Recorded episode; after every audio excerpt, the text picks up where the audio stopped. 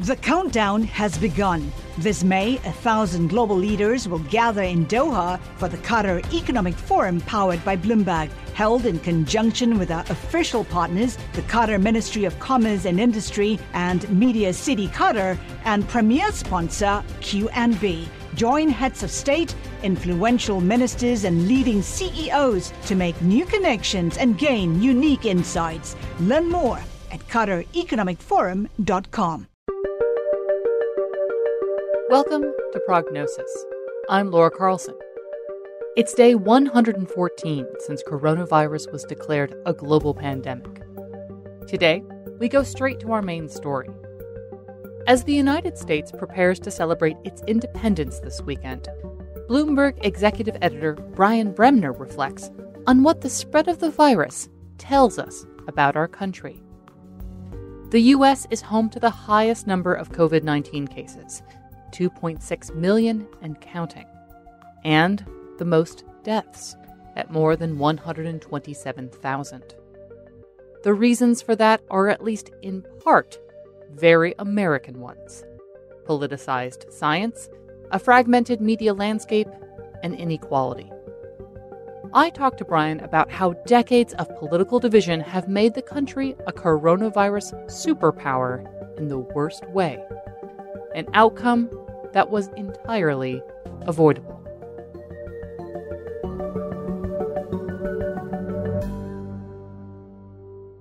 The countdown has begun. This May, a thousand global leaders will gather in Doha for the Qatar Economic Forum powered by Bloomberg, held in conjunction with our official partners, the Qatar Ministry of Commerce and Industry and Media City Qatar, and premier sponsor QNB. Join heads of state, influential ministers, and leading CEOs to make new connections and gain unique insights. Learn more at QatarEconomicForum.com.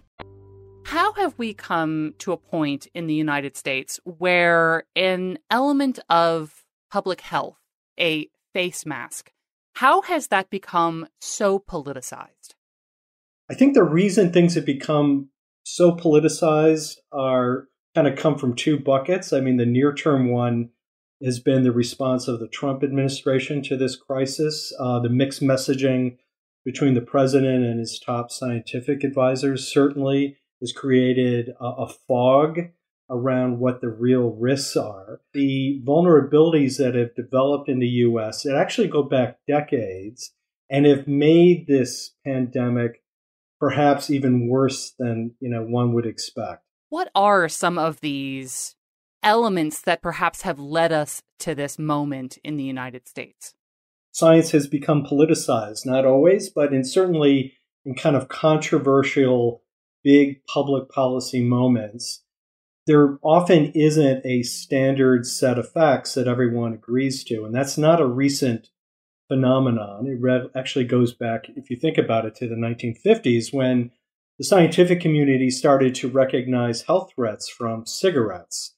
Science was kind of caught up in a taffy pull between competing interests over a, a very big multi billion dollar industry. Uh, we're also seeing this kind of politicization of science in the debate over climate change and the risks that go with that. We're all familiar with the anti vaxxer movement, you know, the concerns about the safety of, of vaccines. That's been going on for quite quite some time. So what we're experiencing now is not new in that sense.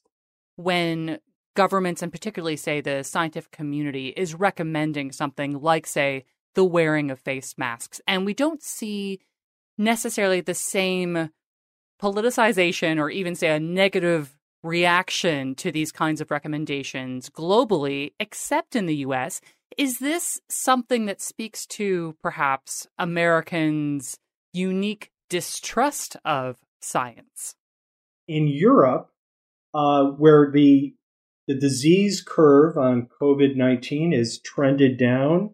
I think there is a, a more of a willingness to accept the advice of public health authorities. Not every country does it perfectly. One could argue that the United Kingdom has had some issues, but by and large, I think people, the public does buy in to what the experts tell them about public health uh, guidance.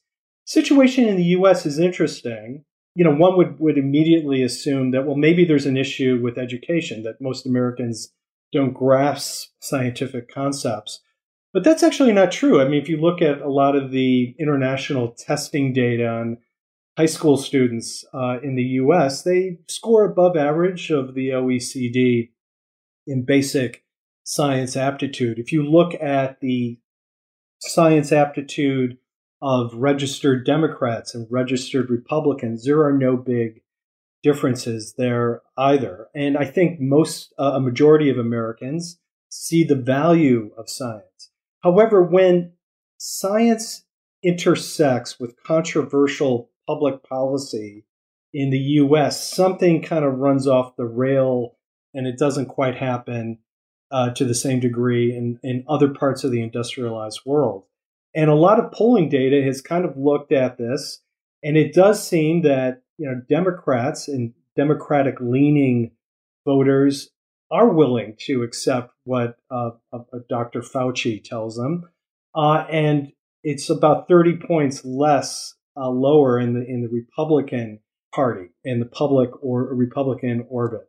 A lot of that has to do with kind of the changing political bases of the major parties. You know, a lot of people forget that you know in the 1980s the Republican Party was the party of the well-educated, the suburban uh, world. Uh, that's shifted over the last couple decades uh, to a less educated base of, of reporters, but also the rhetoric employed by uh, Republican politicians can be different at times. And we've seen that certainly with the Trump administration, just not having a grasp of the basic facts, um, kind of a wishful thinking in the public discourse. And as I said, it's created a tremendous amount of confusion. And particularly, I was wondering if you might speak to maybe the differences we've seen and perhaps lack of leadership we've seen both on the federal level with the Trump administration, but also, of course, we have each of the 50 states taking their their own path essentially that you know we haven't necessarily seen a unified approach in how states should go about addressing this pandemic reopening locking down those kinds of elements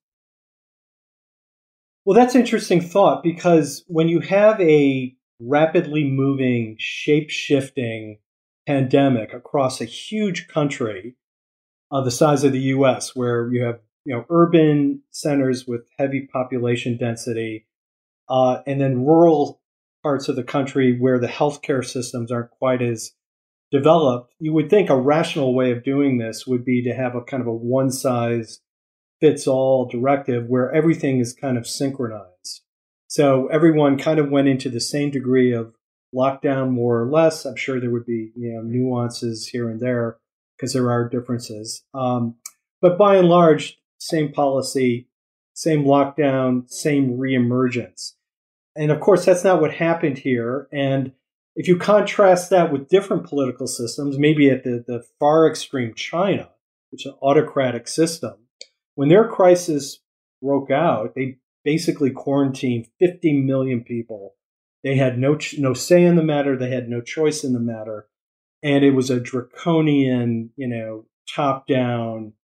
We're not messing around approach. Now, in open societies and democratic societies, you can't do that, of course. But if you look at Germany, which has done pretty well, there was kind of a concerted approach uh, that was communicated very clearly. There was no contradicting uh, between what uh, Merkel said and her top science advisors, uh, and the population uh, maybe a little bit more culturally cohesive than a heterogeneous society like the U.S.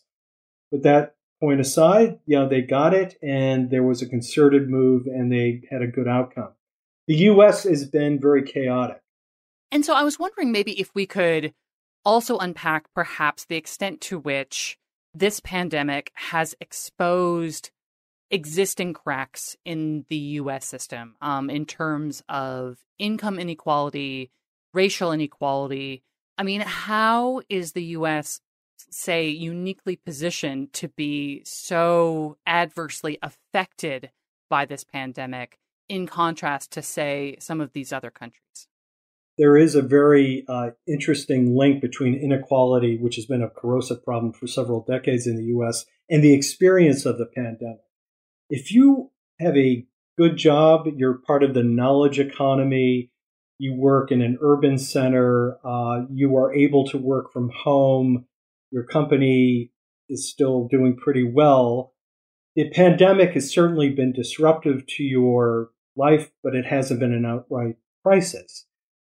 Unfortunately, the, the, the burden of this pandemic is really falling on lower income minority uh, segments of the, of the society. I mean, that's clear in the data. Uh, it's clear in the black uh, mortality rate, which is more than twice that of the white population of the United States.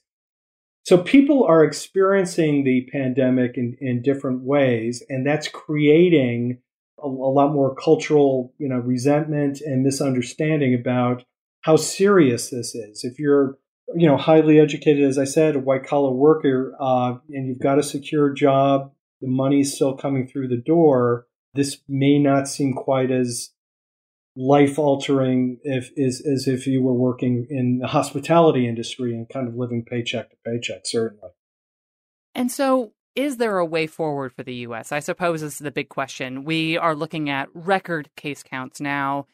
Is there a path forward for the US to navigate this crisis? Well, there seem to be two broad possibilities. I mean, one is a decision's been made that we have to kind of let this thing run its course as, as awful as it can uh, be or will be. But the alternative of, of shutting down the economy in any kind of serious way creates another set of problems. And we need to just kind of soldier through this. That is the kind of the, the, the choice that some people in Washington, particularly on the Republican side, are, are kind of positioning out there that it's an either or. Either we muscle our way through this or we do so much economic damage that it's just going to be as awful. I think the public health experts uh, offer a different kind of possibility uh, and describe that as kind of a false choice. That until we get real deadly serious about you know social distancing, masks, hand washing, uh, altering our lifestyle uh, in such a way to get this uh, the spread, the community spread down to a reasonable level, uh, the economy is never going to come back because you're going to be in this fits and starts kind of scenario. So one thing we might to look for, I think, is whether you start to see mandatory rules at the local level that you know you need to wear a mask. If you don't wear a mask, you will be fined. If you are a business and you have not uh, re- rethought your business processes to make it as safe as possible, your license is going to get pulled.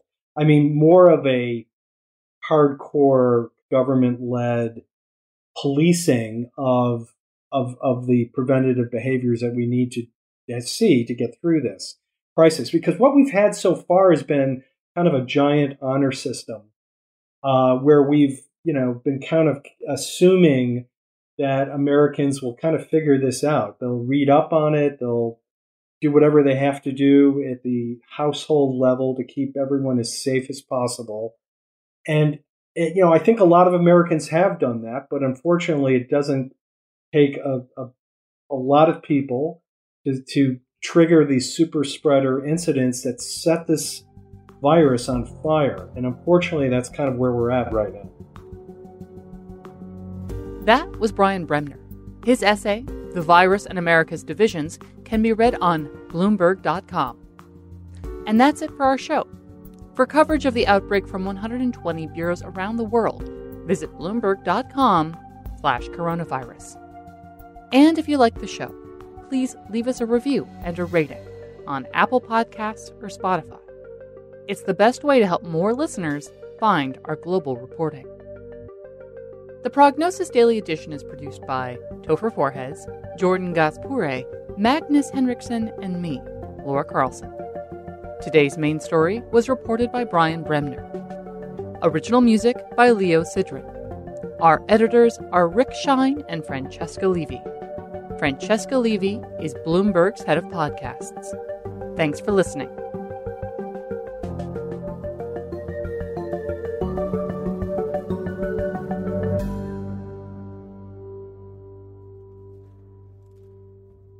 The countdown has begun. This May, a thousand global leaders will gather in Doha for the Qatar Economic Forum powered by Bloomberg, held in conjunction with our official partners, the Qatar Ministry of Commerce and Industry and Media City Qatar, and premier sponsor QNB. Join heads of state, influential ministers, and leading CEOs to make new connections and gain unique insights. Learn more at QatarEconomicForum.com.